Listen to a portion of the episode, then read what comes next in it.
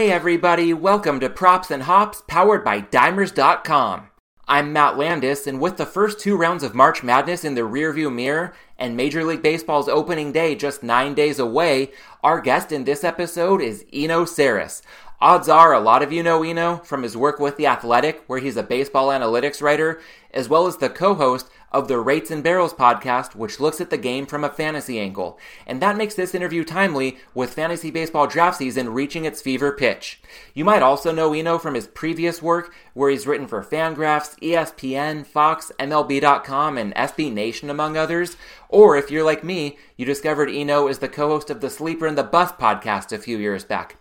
Either way, we know Eno's got an encyclopedic knowledge when it comes to baseball, but what makes him an ideal fit for props and hops is that he's also a craft beer fanatic. In fact, he literally wrote the book on baseball and beer. It's called A Baseball Lover's Guide to Craft Beer, and you can check it out on Amazon if you're looking for your go to guide when it comes to beer, baseball, and culture in any Major League Baseball city. During our conversation, Eno also broke the news that he has his first beer collaboration with a brewery in the works. So if you're in the Chicago area and you like to drink hoppy, hazy crushers, you're especially want to stay tuned for that. So, as you might imagine, Eno and I dive into beer as well as baseball from a fantasy and betting perspective. Specifically, Eno peeled back the curtain on what it's like to be an MVP voter, leading to some fascinating insights you're going to be hard pressed to find anywhere else when it comes to the AL and NL MVP betting markets. And we also touch on some macro level storylines for the 2021 season as we approach opening day. If that sounds good, I'd appreciate it if you could take a quick moment to follow or subscribe to Props and Hops wherever you get your podcasts. And if you're listening on Apple Podcasts, a quick rating and review would also be incredibly helpful. And if you're looking to get your sports betting fix beyond the diamond, check out dimers.com where you can get daily picks covering the NBA and NHL. All right, so without further ado, let's get to this week's conversation with Eno Sarris.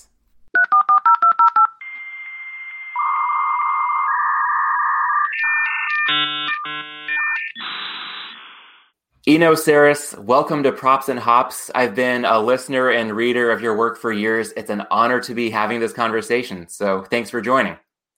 Thanks for having me, Matt. It's been yeah, we've we're at October together, and uh, you know it's been a little bit of while since then, but uh, it's great to, to to see you again. Yeah, and first things first, we're recording pretty close to happy hour window on the West Coast. Full disclosure, it's Thursday, March 18th, right before the madness really picks up in the college basketball ranks. But to get things going, what are you drinking today?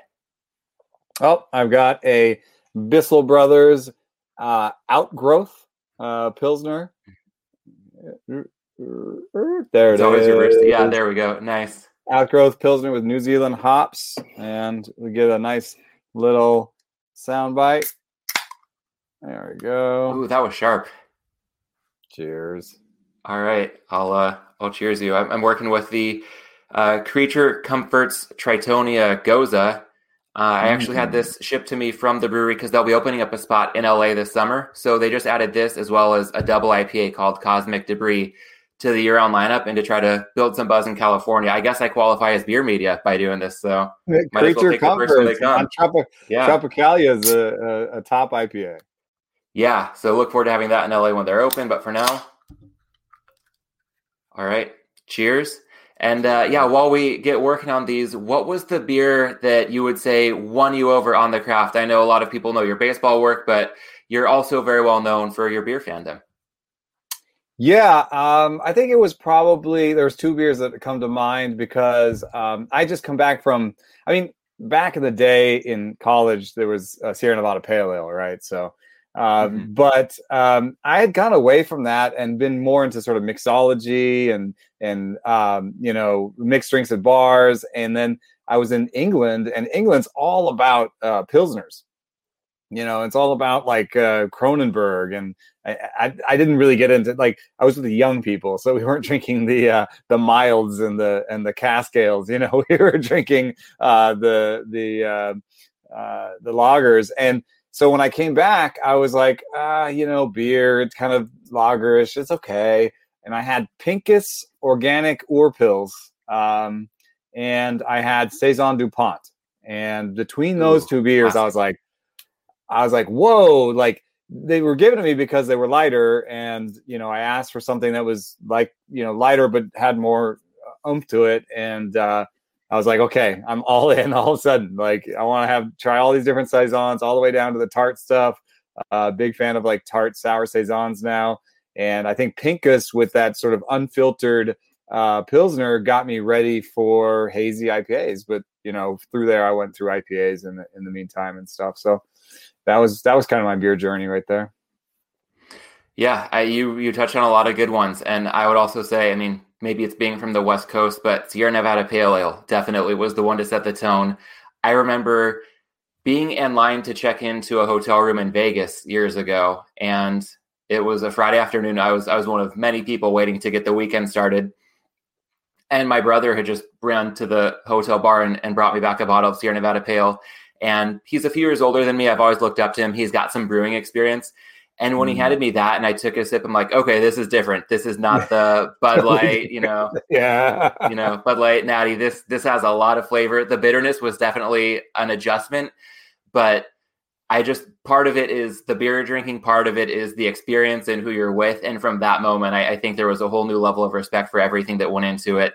And and yeah, touching on a classic like Saison DuPont, I think I've heard Tomme Arthur, who oversees the Lost Abbey, saying um, Saison Dupont is a big inspiration to him because when you basically Google search the style, that is the image. Like on Wikipedia, I believe that is the first image of what a Saison should be. But to your point, especially uh, you're fairly close, I believe, to a spot like Sante Adarius, where the mixed fermentation tart Saisons have really gotten mm. in vogue. So it's been fun to see. I think still an underappreciated style has been a, making a bit of a comeback because now people can't get enough of their sours from time to time.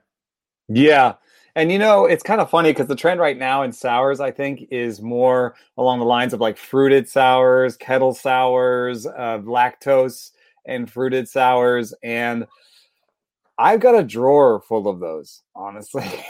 like yep. I'm always like, oh yeah, I'll get one of those. And then later I'm like, ah, but Sante sours, man, I can crush those um, and uh, and so like yeah, the, any place that can come out with a tart uh, saison, I'm I'm all over that. Yeah, I've seen a couple of spots. I guess one of the silver linings of the pandemic, the just beer shipping and distribution laws have been pretty greatly relaxed, and fingers crossed that outlasts things here. But there's a really good beer bar in Ventura that actually does really good pizza called Fluid State, and they've just had bottles of saison Bernice kind of sitting there. Oh, and man, Sante Adarius on the bottle, it says like if we could pick a bottle to serve you ourselves, this is the one. So it nice. doesn't get much better than that. But yeah. yeah, I know we're kind of swimming in riches out here in California when it comes to the beer scene across a ton of different styles. It's true. It's true. So, yeah, well, uh, we can uh, definitely weave in some beer talk throughout the conversation. But I do know a lot of people talking are... about California beer, and I'm drinking a Maine beer, and you're drinking a Georgia there we beer. Go. Yeah, well, I guess. Yeah, I guess it's not just California. So uh, yeah, we'll we'll continue with uh, definitely some of the beer talk, but a lot of people I know are eager for any of your baseball insight. And to get that part of the conversation started, I'll steal a question from a recent guest I had on the show, Adam Stanko, who's a basketball expert, but repurpose it for a different sport, and just ask you, what's your earliest baseball memory?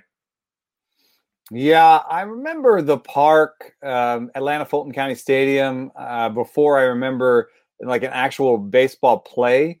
I remember going to the park. I remember buying cheap tickets and being waved down in the fourth inning. I remember uh, going with a friend that had good tickets and seeing the players' wives. Um, I remember just loving the pace of it and the and the the warm weather and just sort of sitting there knowing we'd be there for a while and we'd hang out and we'd talk. Uh, that's sort of how I fell in love with baseball first. But the, the first play I remember I'd already been in America. I, I came to this country in sort of 86 or so from Germany and Jamaica.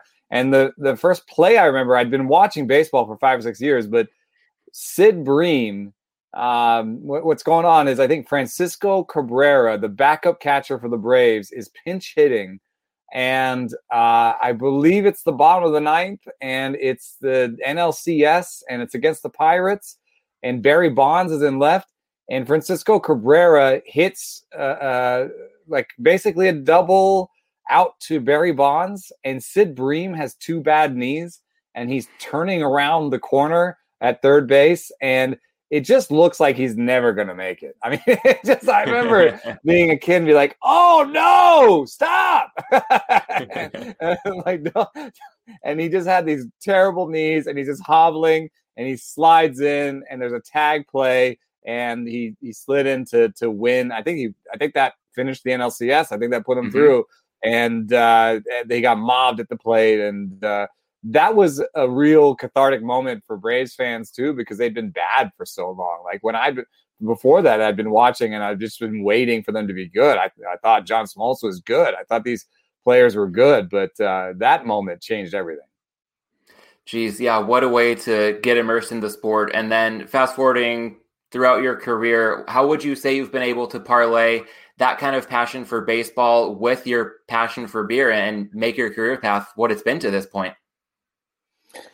You know, uh, the, the the the the thing that comes to mind is I, I used to edit children's books, and um, when I had some free time, whenever I had free time, I would uh, I would read about baseball. I'd print out Fangraphs chats and baseball prospectus chats. I'd print out Rob Neyer articles and all the things he linked to.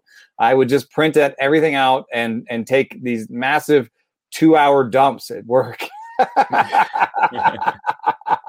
where uh, I was not, I was, I was reading the whole time, um, and uh, whenever I had a, a, secondary passion, I just, I kind of dove all in, and um, so once I became a baseball writer, uh, the secondary passion was beer.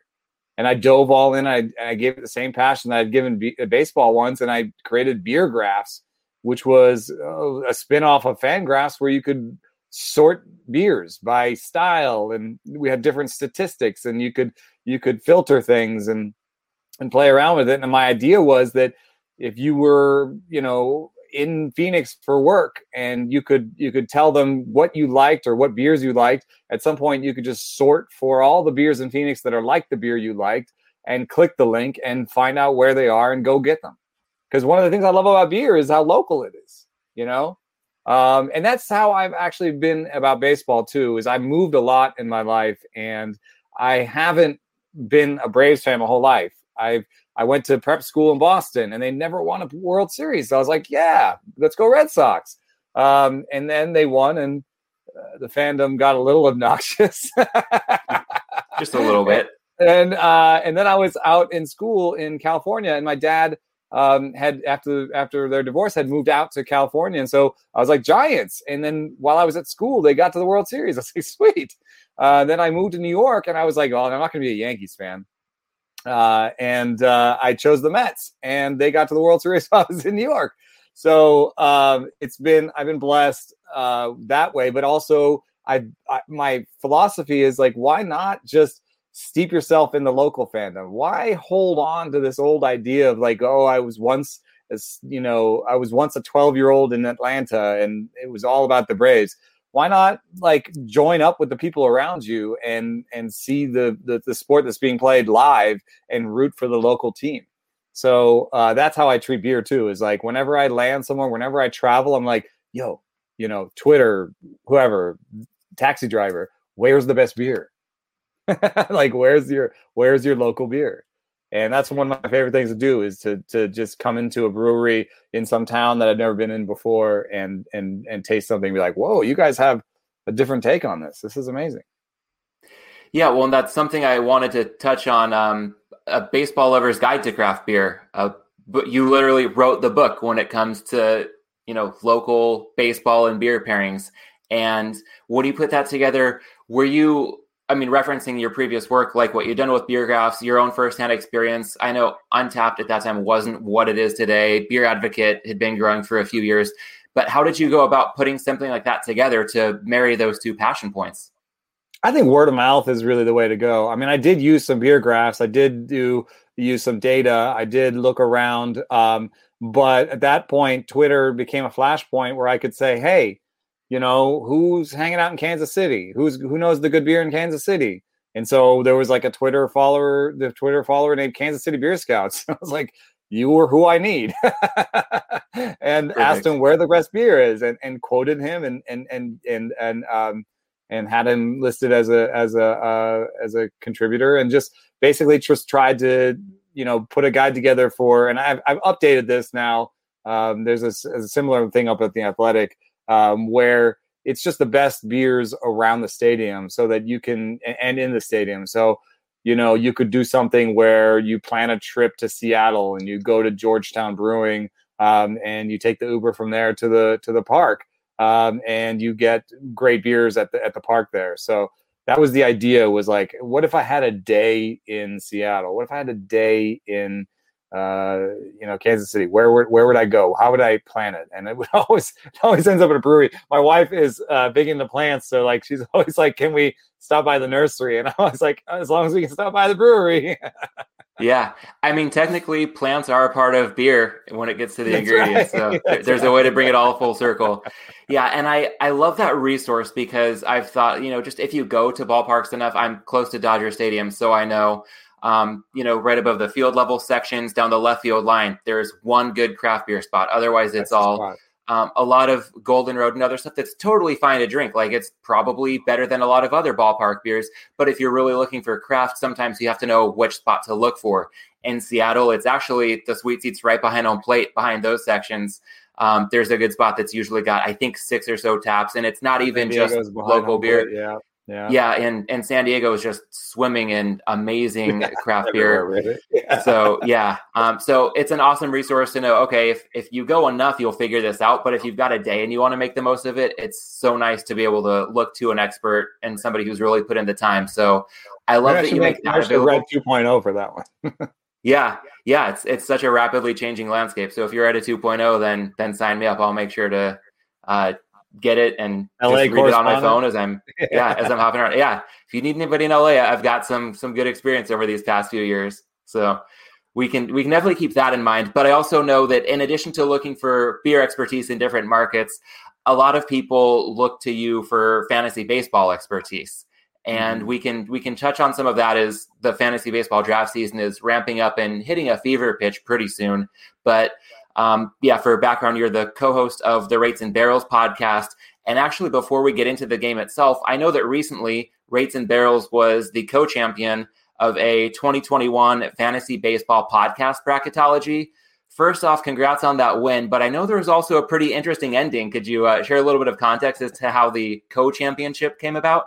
I mean, there was like an hour left, and I'm making dinner, and we're winning like uh, 57 to 43 or something. Like we were, and we, and there were like 2,500 votes already in. So I was like, ah, looks pretty good. I'm to make some dinner, you know, uh, not bother people on Twitter for the votes anymore. And, uh, 20 minutes later, I log back on and check it out, and uh, we're losing 60 to 40, and there's like 2,600 votes. So basically, like 500 votes came in in the other direction, like immediately. And it's funny because I'm I was cynical about it. I was like, oh man, they held the, the late hammer. You know, like they, they held some votes back to make me think that I was winning, and then they dropped the hammer on me. Uh, but uh, Nick Pollack and Alex Fast, who, who run the pitcher list, are um, not at all like that. And instead, uh, they saw it and immediately knew that someone had botted us and there had been some sort of bot attack. Uh, and they reached out to us and said, "This doesn't seem right. You know, we don't we don't think it was natural. Uh, we think there was a, a bot that, that, that sabotaged this." And so we got on the horn with the person who put the thing together, and we all just decided. Um, I said, you know, if you, if you want to crown them champions, that's fine. They won the year before. It's not like uh, they're not a good podcast. They're a great podcast, you know. So it's like it's okay, you know. Um, but they thought it wasn't right, and so uh, we uh, we we did a co-champion thing and we did a podcast together, the Super Pod. So uh, that's on there. If you want to check out Rates and Barrels, it's it's everywhere on um, you know on Apple or YouTube. We're doing YouTube now, and uh, uh, so check us out. And we did the Super Pod on uh, Monday. So if you want to see two pods get together and battle it out over pitching, yeah, that was a cool episode. I liked the camaraderie where it was a weird dynamic how that voting all went down, but at the end it brought everybody together and and maybe there wouldn't have been the super pod without it. So that can go to all the listeners' benefit. My only complaint with that contest beyond the questionable finish, let's say, would be there were four regions in it, kind of mirroring the March Madness bracket. And they were named for four players, all worthy guys: Ronald Acuna, Mookie Betts, Fernando Tatis Jr., and Juan Soto but well, I don't have any beef with those guys. Eh, no Mike Trout. That seemed like a pretty glaring omission. So that would have been my one note on an otherwise really cool contest. Mike Trout always gets short shrift, man. He's like he's I probably I mean, he's not far from the best player of all time. And he's in the conversation right now for top five players of all time. And here we are. He's still playing, and we have a, a podcast battle, and he's he's not in it. nowhere, nowhere to be mentioned. A part of it might be the team he's on. I know. I mean, they've had a historically great player for pretty much a decade at this point, and zero playoff wins to show for it. I know his mm-hmm. personality type. It's not as flashy, and you know that's what I find endearing in some ways. I understand where other people could find it pretty boring, but if his biggest interest outside of baseball is following the weather or going fishing or hunting, then at least he's the guy you don't have to worry about in any in any sense of negative news. Yeah, it's true. Uh, it's probably why he hasn't been marketed hard. But uh, uh, you know, one thing that's that's great to me about Mike Trout, and it's something that I, um, it's hard to look for, and it's hard to see in players, and it's hard to scout, and I think it's really meaningful. And so uh, it's something that i I'm not equipped often to to be able to scout for, but and all of us it's a hard makeup. And and the way that I see it with Mike Trout is he's had a couple of uh, flaws. Like he when he first came in the league, you could attack him up in the zone. And he just went to town on that. Like he was like, "Oh, you think you can pitch me up in the zone?" And he he figured out a mechanical response to that. And still today, like it's still one of the better places to pitch him because he's a great low ball hitter but he kind of you know quelled that. It's like it reminds me of Marcus Semien out here in Oakland. You know, wasn't the greatest defender, worked every day to be the greatest defender he could be, and became a, a league average shortstop, which no one ever said he could be defensively.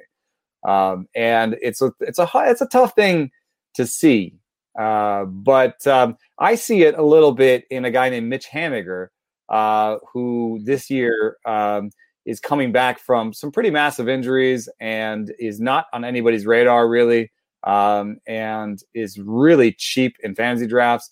Uh, I just keep finding myself getting shares of Mitch Haniger, and I think he's going to have a good year. Yeah, well, that's one thing I wanted to touch on. Um, I know you you're really an expert when it comes to evaluating pitching, but with hitters, what does your evaluation process look like? you know, there's uh, projections are better with hitters than pitchers. So, uh, worst case scenario, you can go to Fangraphs, load up the projections. My favorite are the BAT X projections from Derek Carty, and um, and and just use those projections, and and you'll you'll be pretty good. Uh, but there are, you know, there. I think there's a place for uh, for trying to figure out divine makeup. I don't know how to how to really do it as a fan. Um, other than like, I think you can read pieces and see it. Like there were all these pieces about uh, Marcus Semien working with Ron Washington and on being the best he could be, you know. Um, and a lot of that happened before he had that awesome uh, near MVP season in, in 2018 uh, or 2019. So um, I, think that like working hard is a, is a meaningful thing. Um, and then another thing that I would just look at that are uh, really interesting in small samples are things like maximum exit velocity. Uh, something on the on the Statcast site where if you're looking at a young player that's come up, Gavin Lux has not really done that yet. Uh, has not really showed that upside yet. So maybe he's more of a 15 homer hitter because he hasn't really showed the the maximum exit velocity of a of a guy who's going to hit for a lot of power. Uh, but uh, if you look over in Arizona, Ketel Marte had a, a bad season last year, uh, but he still had the same maximum exit velocity that he did in the year that he hit 32 homers. So that to me says he still has that power upside. And so I'll I'll buy Ketel Marte for the projections, which say he's going to hit 290 and hit 20 homers and 10 stolen bases. And that means I can get him in the sixth or seventh round uh, of most drafts. However, he still has the upside to hit 30 homers because he's still and he's he has four batted balls over 110 miles an hour this spring. So I think he can still hit the ball really hard. And the other one is that's just a, uh, another bas- baseball savant stat is is barrels. And uh, barrels just uh, sort of combine, you know, angle how how well you hit the ball in the air, and if you hit the ball hard in the air. And uh, and apparently barrels are super sticky year to year. They they they are they project power well. Uh, they're useful in small samples. So uh, you got to go to baseballsavant.mlb.com uh, to, to, to see the leaderboards on those. But uh, anybody who's good at barreling the ball, uh, any young player that has a good maximum exit velocity, like Rowdy Tellez last year, had a good maximum exit velocity, and had a great year. So uh, those are two things that I look for. Yeah, and I like the approach of trying to filter out the signal from the noise and knowing, okay, there's a lot of stats out there, but here are a couple that matter. Or even when it comes to makeup, I it can be just bombarding every year, seeing okay, how many players are really in the best shape of their lives when they report to spring training, or yeah, how really many guys have yeah. yeah, and how many guys have good chemistry with their you know their new battery mate if they're switching teams or, that's or stuff like that. That's why it's so tough. That's why it's so tough. You're right. It's really tough to to figure that one out. Um, yeah. But there's something about like multiple pieces. Sometimes when like if like Ken Rosenthal writes like a spotlight piece about you, it's a little different than if the local beat writer, you know, quotes you from a Zoom saying like you feel real good. You know what I mean?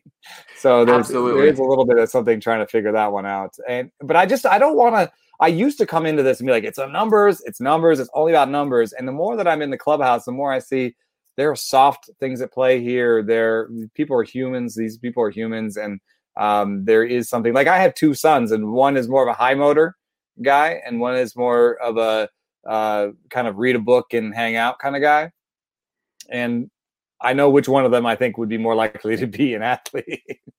so there is something to kind of you know um, having that aggressive high motor. I'm going to do every single thing I can do to compete uh, that that is successful. Yeah, for sure. And there's some of this stuff that isn't as easily measurable to your point. And what I think is important to take away is um, even with you having access to clubhouses under more normal circumstances, so to speak, or for the casual fan not even having that access, it can seem like, how do we figure this out? Oftentimes, the people closest to these players might not even know. But the objective doesn't have to be to figure out exactly what might be going on and quantify exactly how much it matters when we're talking fantasy, it's just can you identify a signal better than 10, 11 of your league mates? Or if you're betting on a team to win a game or, you know, uh, to, you know, and place a futures ticket, can you just be better than the market? You don't have to get it 100% right. You just have to have a little edge on everybody else. And being able to find that signal can go a long way. And I think I would start with the projections. The projections always give you a good sense of like what's most likely to happen. And so I'm not saying that like um, some you know, borderline guy who hasn't made it um, yet and hasn't done anything. I'm not going to say that he's going to hit 35 homers just because uh, I like something about his makeup. But I do think that it has a lot to do if you if you play in keeper leagues and you can watch prospects.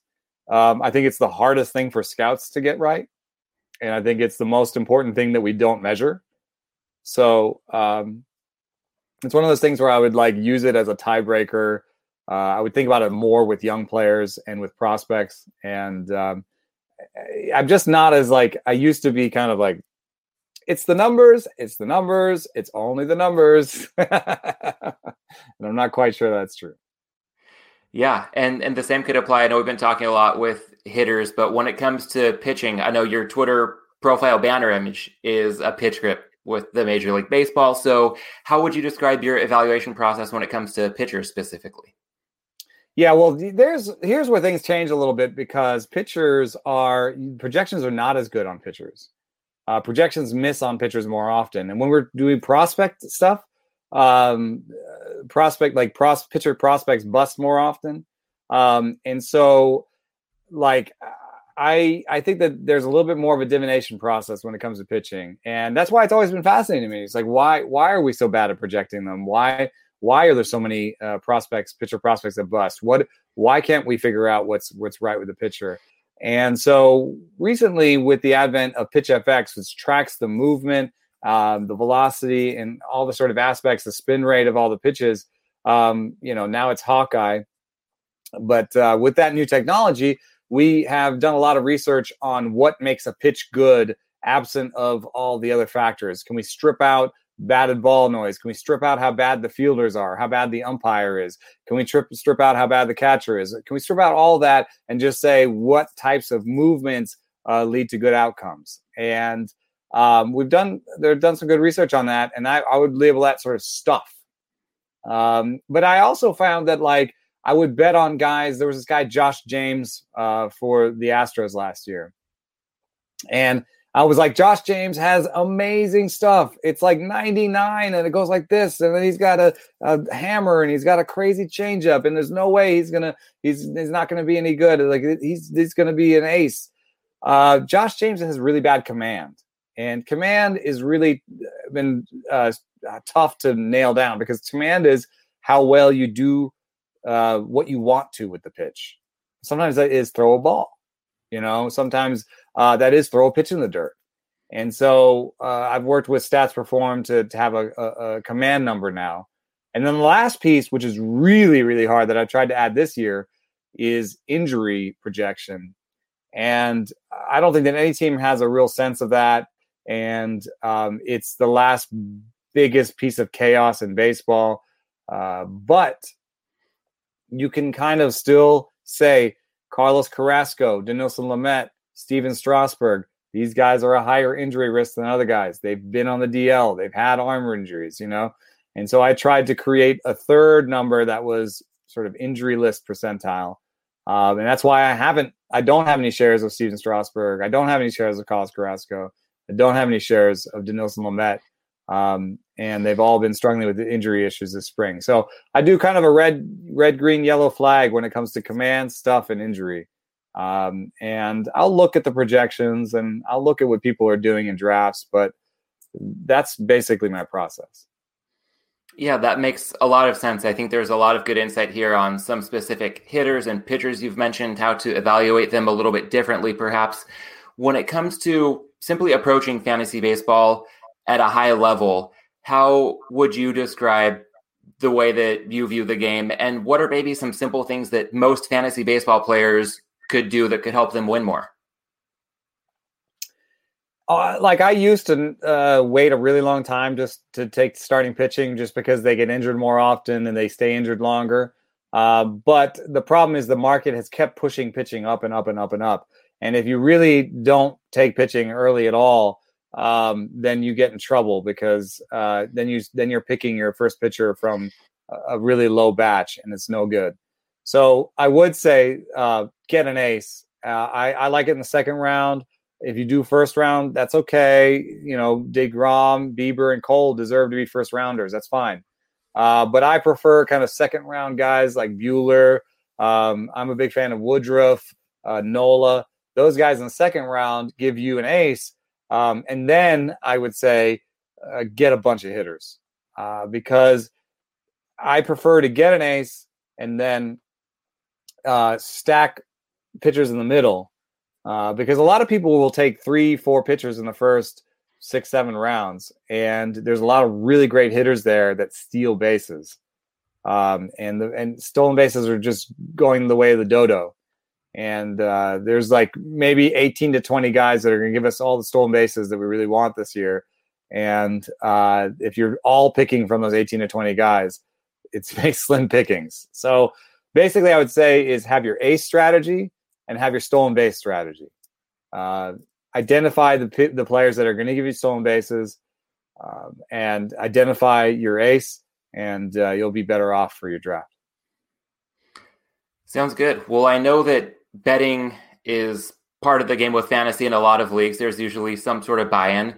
But a big pillar of this podcast would be betting in the sense that people would expect maybe walking into a sports book, those kind of numbers you can bet.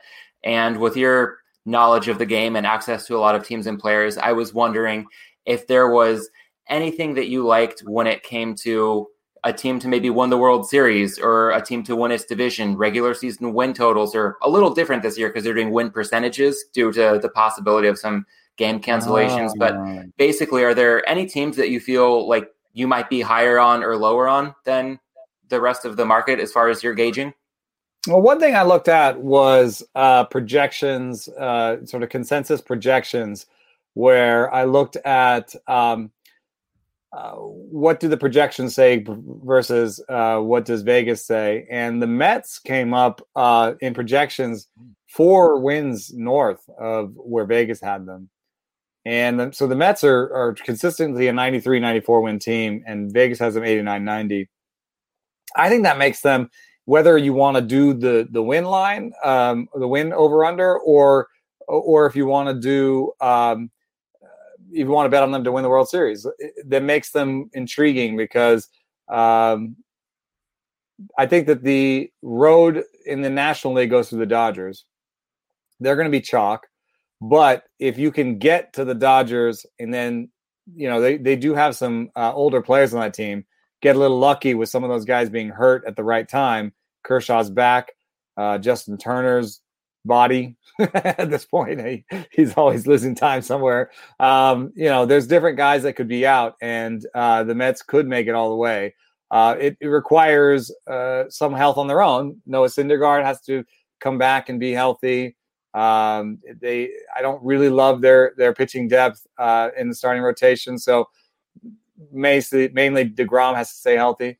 But if they get to the postseason with Degrom and Thor healthy, um, they're young guys uh, in the in the in the lineup, uh, bopping, and that bullpen actually has a chance to be a top three bullpen in this league uh, with the with the guys they put together. So I think the Mets are a, a good bet uh, for a lot a host of different reasons.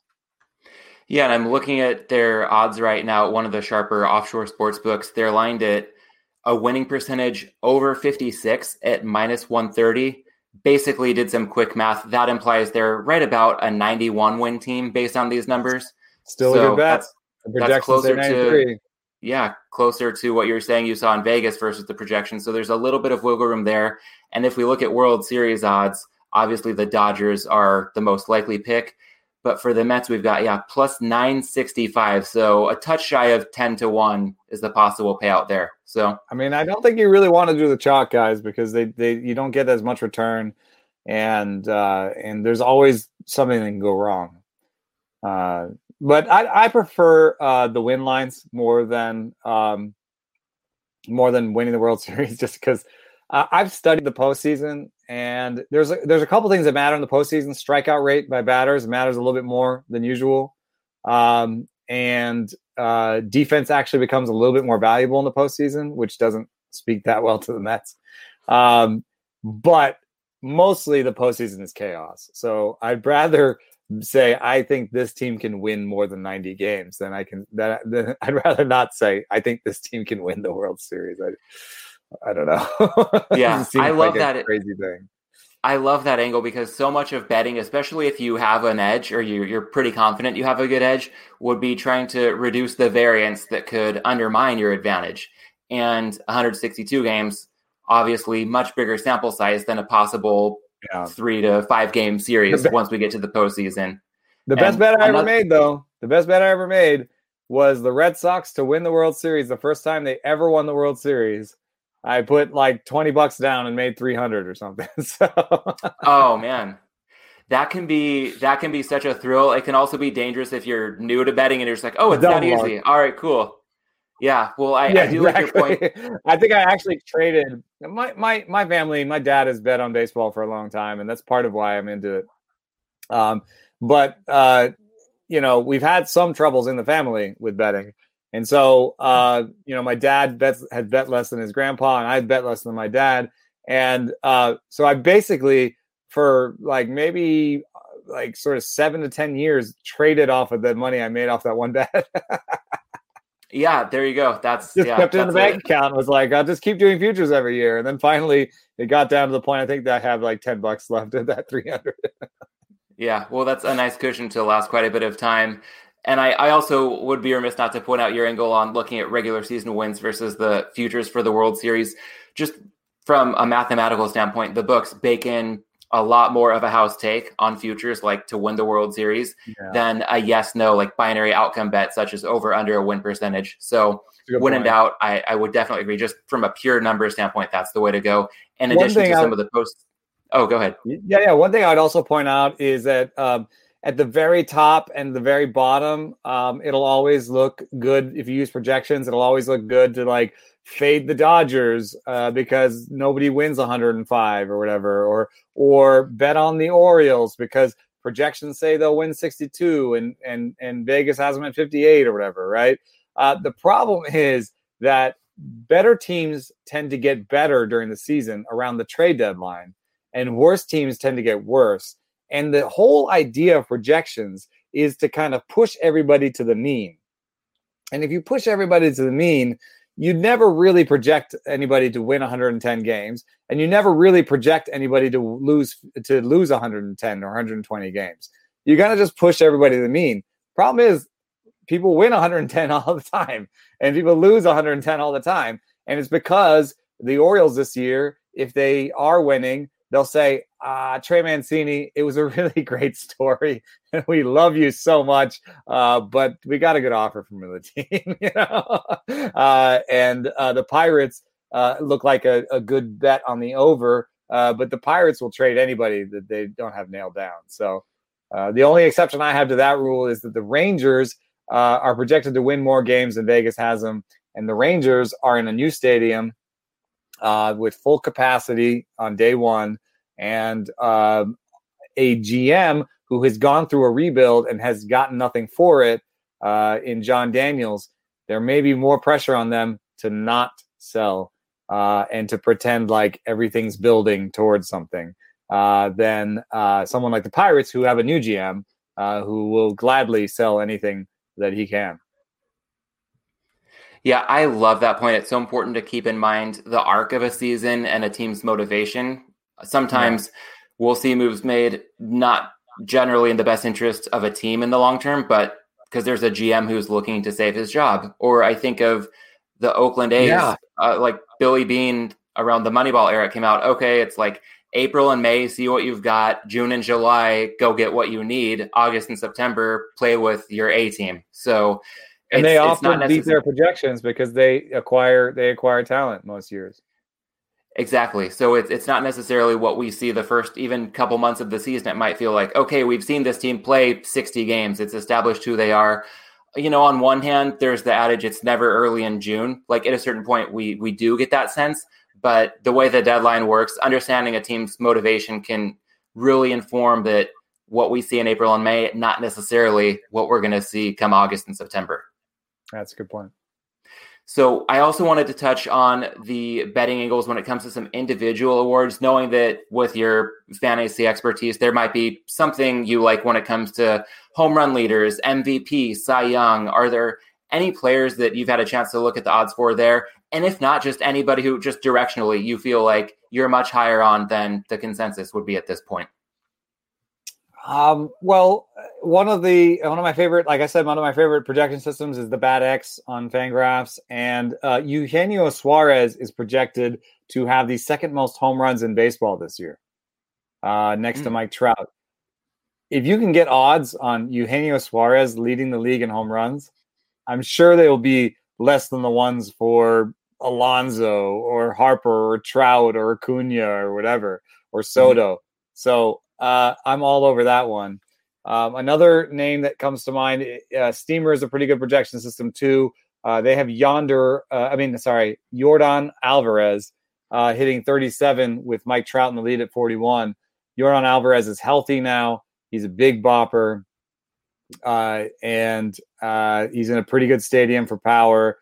Uh, you'd be betting on the knees to be healthy, but uh, he says he's healthier than you think he is. That's like literally what he said the other day. so, uh, uh, and and what for what it's worth, Suarez uh, shows up well in Steamer too. So both those guys are within four or five homers of the league lead.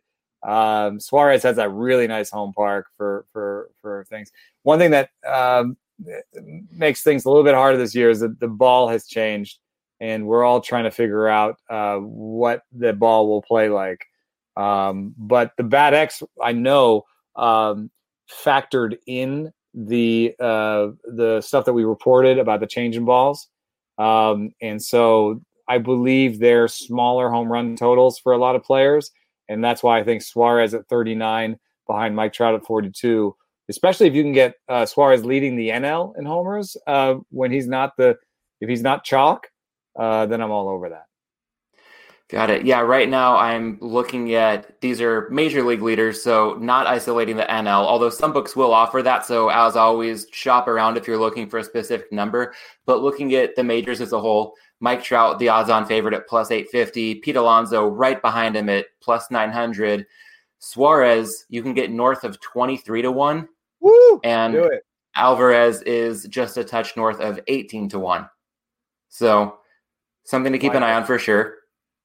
I and like you, you I mean, also the, the, normal characters are Gallo and Alonso and stuff. If you want to talk, uh, uh, uh, if you want to talk about MVP, um, you know, I, I, I vote some years, um, and what we're seeing as a trend there is that Hughes closer to wins above replacement um, over over time, and so pro- by projected wins above replacement, now using Steamer, the leaders are are Trout, Bellinger, um, and Acuna. Oh, I think I have that wrong. Sorry, I was still sorted by home runs. Uh, Trout, Betts, Tatis, Bregman, Soto, Bellinger, Acuna's in the top ten. It's really all the same names. Um, so here, I think uh, the NL is more interesting because um, in the AL, the drop between Trout at 7.1 and Bregman at 5.8 just means to me Trout is a strong chalk. You know, um, he's like a perennial MVP candidate. And if the Angels start winning games because the team is better around them, then it, it, the, the narrative will will go with War and he'll win another one. But the NL is super interesting.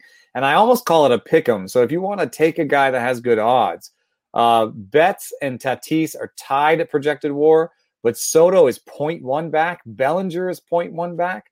So really, uh, take your pick, man. And and Seager, uh, the batted ball stats say Corey Seager could be could be the guy this year. So uh, and he's only uh, projected sort of 0.5 back. So uh, that's that's the grouping. If you want to go by your gut there a little bit, I think it's fine. Um, is Tatis going to be healthy all year and, and, put together that that season and be an MVP in his third season? Totally possible, totally plausible. Soto, I think perennial MVP on the on the Trout level, but Corey Seager, a lot of uh, signs point to to yes on him. Yeah, and I'm looking at again MVP odds, and it backs up a lot of what you just said. So in the AL, Trout is the only player with a payout of less than ten to one, and he's not even returning two and a half to one. He's at plus two forty five right now. Bregman next at um, bet, I think, yeah. Yeah, Bregman next at just a little over 10 to 1. It's tough because you mentioned voting for the MVP award, and this is something I wonder um, I, I like to think I can be as objective as possible, but I am an Angels fan. And I remember the MVP race in 2012 when that was also interesting having a Triple Crown winner. That threw a wrench into the whole debate. But when it comes to teams, I remember people were saying, screw the Triple Crown, Cabrera's on the better team because they made the playoffs. I think there was a year that there was a Trout Cabrera race where the Angels had the better record, but they were also in a better division. So the Tigers made the playoffs with fewer wins, and everybody says, "Oh, Cabrera deserves it because he's on the playoff team." And I'm just wondering how much of that, yeah, how much of that do you sense still goes into the process? It sounds like the way you described it, things have you know kind of modernized in that sense. We're getting better. Uh, I'm a member of the Beat Baseball Writers Association, so I get a vote. I think we're getting better at voting in general. Uh, things, other things are getting harder uh, when it comes to Hall of Fame and and certain awards. It's getting harder to discern how much we should uh, consider off-field events, um, and and the and the Hall of Fame is not giving us a great guidance on that. But when it comes to like uh, the awards, like you know, I think there was a big sea change when Felix Hernandez won the Cy Young with uh, something like 11 and 12 record or something. Mm-hmm. We weren't looking at at wins so much um, I do think that that Trout uh, Cabrera argument uh, opened a lot of people's eyes uh, to the folly, I think, of just saying this guy is on a better team. I mean, there's 25 guys on the team. And even if you're saying, okay, well, you know, spots 20 through 25 don't matter that much, there's nine guys in the lineup. I mean, you could put Mike Trout on uh, the Pirates next year, and they're not going to do anything. Yeah, Mike Trout will do some stuff but the, the Pirates will still not be any good. Um, so I think that it's uh, I think I don't I like I don't like to vote like that. I it doesn't have to be just war because war has defense in it, and our de- defensive statistics are not amazing. But I would start with war. You know how I was saying earlier, like I would start with projections and then allow myself to kind of think beyond that. I would start with war. If I'm look if I'm going to vote and I'm looking at potential candidates to vote for, I'll group the top five or 10 by war, maybe top five, and say, okay, this is my top five. Now I'm going to put war away. And now I'm going to look at other factors. Now I'm going to think about things. Um, so uh, I, that's how I, I think I see war and projections as sorting systems. They help us sort and group players. Like if I'm doing a, a draft, a lot of times I'll I'll use projections to sort who I should be should be picking. But then I'll look at ADP. I'll look at uh, other factors, and I'll say, okay, projections say these guys are within 50 cents of each other. Does that mean anything? Do you think that we're so good at projecting the value of these two players that this player is really 50 cents better than this other player? Like that doesn't mean anything to me. You know what I mean? So if I just really think that this I want this player and not that player, I'm gonna take that player. So I think it's the same way with betting. We can use projections to get the right players in our grouping. So don't don't bet on uh Jake Cronenworth to win the MVP. That doesn't that doesn't make any sense. I can't put it high enough. Yeah. right. It doesn't make any sense. Uh, but once you have, and especially when you look at the National League, right? You're like, oh my God, they have the projections say there's five guys that are basically in the race. Look at the odds, look at who you like. Don't pick chalk and be like, you know, this guy's three back. He's he's right there in the projections. Corey Seager, all the batted ball stats look amazing for Corey Seager. He's projected to be right there. He gives me the best odds. I'm betting Corey Seager. Yeah, Can he give you the best at, odds? Does he even have odds? He does. So the odds right now the, of the guys you mentioned, Betts seven to one, Bellinger seven and a half to one, Soto eight to one, Tatis eight and a half to one. Then actually a few guys with better odds than Seager. For him, it jumps up to fifteen to one. So that's something to consider too. I think He's there are times where in the same group as the other guys. Yeah, and he's he's getting almost twice the payout as he's getting more than twice the payout of guys like Betts and Bellinger. I know they're they're on his team, so that complicates it. But I mean, we saw what Seager did down the stretch in the postseason, and if that carries over in any way, his profile is high enough that that could be enough to break through. So, I yeah, I I like your point about looking at projections and, and having a sense of what numbers matter, but also opening things up to the human element and not having the arrogance to think that you know, you know down to the decimal point oh, how much of a difference it is when we're really just splitting hairs and some of it is inherently arbitrary. Yeah, that's what I was talking about the team projections too, man. Uh, it's nice to put the team projections next to the Vegas lines, but the error bands on team projections are such that um, you, you know, like a normal curve means that like uh, standard deviation. Hmm, how do I put this? Okay, if you project a team to win 81 games and they win 90, that doesn't break your projection system. That's within the realm of the uh, the error in projection systems. so th- you wouldn't mm-hmm. say, "Oh, my projection system was totally wrong." You'd say, "Okay, that's about a, a standard deviation and a half from normal." that's not even that wouldn't be, be that weird. So uh, the it's false precision to say, "Oh, the Mets are projected for 93 and a half wins and they have them at 90 over and under." I am trying to say that generally projection systems like it better. And then when I look at the team, I say, oh, the Mets have spent a lot more time thinking about depth this year than they normally have. They have they have a, a lot more players on the bench that are good players. They have they they they got a lot more relievers in camp. They they bought like a sixth and seventh a starter that actually could pitch in the major leagues. So there's different things that you have to think about. Yeah, but yeah, it's false precision to think that projections are telling us exactly how it's going to happen. That's when people say like, "Oh, we shouldn't even play." I'm like, "No, it's fascinating. we ha- it's fascinating to, to, to, actually play the games and see how different it is from from the projections." yeah, and when it comes to the projections and considering betting on this stuff, obviously there's so much variance and randomness, and it's important to accept that up front and not extend your bankroll beyond your means but also when you talk about a team like the Mets versus the Orioles, you know, if if they are both like somewhere in the playoff picture as we approach the trade deadline for Baltimore, that would be a surprise, but I guess it's possible. We still know which of those two teams is more likely to buy the pieces to put it over the top right. and which of them is going to sell. So there's some variance in there and and circling back to that earlier point of understanding where the team is in the broader context of things, that can also be informative. And one last point to circle back on when you're mentioning, um, you know, like the different standard deviations, or if a team's projected at 93.5 and it comes in at 90, that doesn't mean your system is broken. Right. It reminds me of looking at Super Bowl props this past year. This was when I first thought of it this way. I know sharper people than myself have had this figured out for a while, but Tyreek Hill receiving yards under was one of my favorite prop bets because shortly before kickoff, that line went into the triple digits. And of course, he had torched Tampa Bay for well north of 200 yards in the regular season game, and just he makes big plays all the time. And I had to think, okay, if you if they play this game 100 times, the mean receiving yards for Tyreek Hill will probably be in the triple digits. But if you look at the median, there will be some games 200 plus yards and there will be the you know the 25 yard 20, clunkers. yeah yeah. And when you're betting this stuff often the median supersedes the mean when you're trying to find betting value. So that not trying to get too far in the weeds but just to frame that approach i think there's a lot of parallel to that Tyreek Hill Super Bowl prop bet, as well as when we're looking at regular season win totals, or what we could expect from certain players in the MVP, home run, Cy Young markets. Yeah, yeah, yeah, yeah start with the projections and then and put a little thinking on top of it. Yeah, absolutely. So I I want to be respectful of your time. I, I know that um there's so much more that I could get to. I will throw in one more question before bring it back to beer. One more baseball question. Looking at a macro level storyline for the 2021 season as a whole.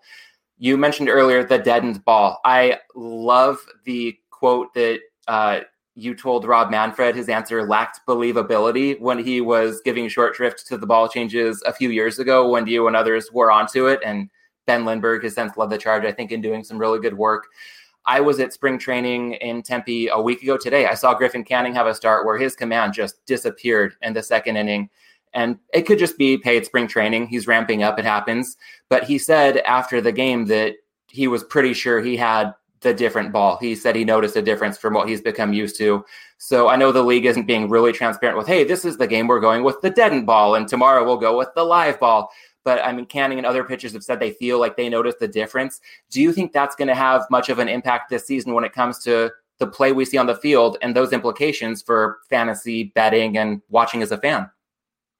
Yeah, it, it's it's a really tough thing that baseball uh, the baseball keeps changing. It's a it's a fundamental part of the game, and in the past, what we've seen is that the drag has changed. So there's been small changes in how the ball is wound, um, and uh, that has led to changes in how the ball flies. Um, so this year, uh, based on my reporting with Ken Rosenthal, they've changed the bounciness of the ball. The problem is they didn't test the drag at all. So we don't know how the ball will perform on the way to the plate in terms of ball movement, and we don't know how the ball will fly through the air. We just know that it'll bounce differently. They did some tests. They say that you know one or two feet are going to be gone off of a 370 foot, 70 375 foot fly ball. That seems like it's not a big deal. It is kind of because that reduces home runs across the board by five percent. But it also doesn't reduce home runs for Aaron Judge five percent. It reduces home runs for uh, Amed Rosario twenty percent and for Aaron Judge, 0%. Because when Aaron Judge hits a home run, it goes way far. And when Amed Rosario go, hits a home run, one foot of difference, two feet of difference can make a big difference. So uh, that's something we're watching. The other thing that, uh, and, and, and also it's not clear when the balls are going to be used. Normally, uh, you take a, a ball, uh, you take last year's balls and you use them in spring training whatever's left over because they make a lot for spring they make a lot for the playoffs. They make uh, they make a bunch of balls for teams that don't make the playoffs right? Because in case they make the playoffs they have to have balls. And then those teams don't make the playoffs and they use them in the spring. And the memo that we saw that said there's a new ball this year said it was approved for the championship season which is the regular season so I think what's pro- the problem is, and we've seen Blake Snell talk about the laces being different. We're seeing great Griffin Canning. I haven't seen that. It's a great pull. Um, and so what we're seeing from them is that they're like, this is this ball's changing, and maybe it's changing from inning to inning, and that would actually make some sense because they're using some 2019 balls and some new 2020 balls, and they're all just sort of in there together. Um, so yes, that's something to watch. The other thing to watch is we had no minor leagues last year. Uh, and so, you know, we're watching guys like Bobby Witt Jr. with the Kansas City Royals um, and uh, CJ Abrams with the Padres. CJ Abrams probably not going to matter to the Padres this, that much this year because uh, he's 20 years old and the Padres are amazing. But the Royals, they could move Mondesi to second. They have a virtual hole at second base, and Bobby Witt Jr. could play shortstop for the Royals this year. Um, and he would not have played anywhere except for A ball because he just lost last year. But if he had last year, Bobby Witt might have made double A last year. And so then we would say, oh, well, this guy made double A last year. He can make the jump to the majors. So we're all sort of flying blind, and we have no data uh, from last year. I don't think that it was great uh, for them as players to only play their own pitchers. You know, uh, they only face their own pitchers if they face the alternate site. Um, they they they took large months off. So if there's a young pitcher, I think like how many innings can he pitch and what sort of competition has he faced? So I think there's just a lot of questions about young players, and this comes at the same time that we're going to have more pitching injuries. We had three times the pitching injuries of a normal season last year, and I think that's going to come. That's going to because of the stop and start with COVID and everything. I think there's going to be hangover effect from that. So we're going to have a lot of pitching injuries this year, and we're going to want to pull guys up for the minor leagues, and we're going to have no idea how good they'll be, and we'll have no idea what they've done for the last year. And then we're going to bring some hitters in, and we're going to say, "Hey, I I think you're ready. so uh, young players and how the ball uh, how the ball works next year. That's that's what I'm watching.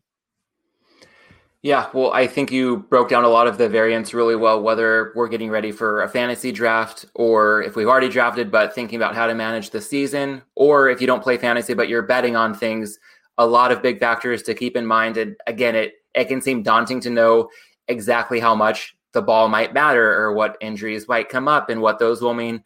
But we don't have to get that all right. We just have to be a little bit better than most of the competition, and that's going to go a long way. So, really appreciate your insight there. I love to circle back to the beer side of things for a rapid fire round to wrap things uh-huh. up as we as we polish up our East Coast beers from out here in the West Coast. Yeah. Uh, first up, what would you say if you had to make a Mount Rushmore of beer styles? Which four styles are going up there? Um, I mean, I'm going to put a West Coast IPA on there. I'm going to put a hazy IPA on there. Uh, I'm to put. Uh, I'm to put. This might be where I'm a little different than some. I'm to put a pale ale on there, and that's sort of like a crusher. Like sometimes they call it session, but like I want like Firestone Walker Easy Jack, or even these five percent Cellarmaker hazies that they make. You know, like I I like five percent you know, 5% needs to be in my lifestyle because I have kids and I have Saturday days and like I can't be drinking 8 to 10% alcohol beers at like 1 p.m. You know, daddy will be asleep on the couch again. You know what I mean? So, so I'm going to put pale ale on there, American pale ale on there as a separate entity. And you can throw some sessions in there, whatever you want. That's sort of a 5% pale ale. Uh, and then I'm going to put uh, Saison on there uh, myself. And uh, I'm going to put sour separately because there are, uh, you know, uh, beers like Consecration from Russian River. Mm. Rare Barrel makes some great sours. Um, I don't love, like I said, I don't love the fruited or or kettle or or lactose sours, but there are a lot of sours in between uh, that that uh, take up that space. And uh, so that's my that's my uh, my five styles. I know what's missing is uh, you know an imperial stout or a stout or a porter, and I like those beers, but uh, I really wish they came in like six ounce cans. I really wish that you could have just like a little a little stubby can. Maybe this is because I don't have anybody uh, in the house really to share those beers with, but I will find myself taking like a pint sized can of some amazing imperial stout, and by the end being like, "Whoa, I'm ready to go to bed." Yeah, I think that's such a good point. Even with the hoppier styles, I, I feel like I, I, might need to change my Instagram handle to something like eight ounce pour if that's available. Because e- even a can of the best hazy double IPA, or I'm you know I'm out close to Monkish, and they make some of the best triple IPAs in the game, but oh. one can is oh. a ah. commitment. So 12, it's 14% on some of those. Yeah. Yeah, and, and it's it's pretty wild. And with stouts, I, I kind of hit the jackpot um, to win a membership with Horus Aged Ales, based out of my hometown in Oceanside, North San Diego County. He makes some fantastic barrel aged stouts, but uh, I think his sours are the best beers that he makes. Generally, also barrel aged, not overly fruited. The stouts really are his calling card, though, and especially this past year, I I don't have people over to share it with, and so I've just been kind of sitting on some bottles that I know they might be past their peak right now, but do I want to open up a bomber to have All right, five I'm ounces of it? yeah. So I've heard about so it. if you wanna- coming yeah. over. yeah, we we've got the side yard ready. We've got yeah, we're we're ready for it. We got cornhole in the front yard, the fire pit in the side yard. So anytime you want, I've got a nice do it stash all of cores. outside, we're okay. yeah. Um, yeah, so ready to get back into some of those stouts, but I love the fact that you did hazies, West Coast, and pale ales all separate. Um, you know, the name of the show being props and hops. I'm not going to hold a grudge for anybody who puts three hop forward beers in the top five styles. So yeah, love that. Um, let's throw just one more your way to wrap things up. Um, there was a great article recently in the Athletic that I know it was written by your colleagues Brian Bennett and Brian Hamilton about local beers for every team in the NCAA tournament and kind of putting a baseball spin on that. I'd say let's cover a little bit of the NL and the AL, a little bit of West Coast and East Coast. If you were to pick a local beer for, let's say, the Padres and the Red Sox, what would you nominate as the local craft beers for those two teams? Yeah, I, I disagreed with that article when it came to San Diego. Uh, uh, I I like Modern Times, and at one point in my life, I thought Modern Times couldn't miss. That point is not now, man. I'm sorry. I I just got one of their collaborations, and I'm glad I only got it out of the one can aisle. If you know what I'm saying. Uh, so uh, and and it's really just fallen off for me recently, and I'm I'm just hoping that uh, they can get it back on because I love Modern Times as a company and I love their spots in San Diego, but that's not the best beer in San Diego. The best beer in San Diego for me is Pure Project, bar none, and they do really good sours, uh, stouts, and hazies. Um, I have some love for North Park.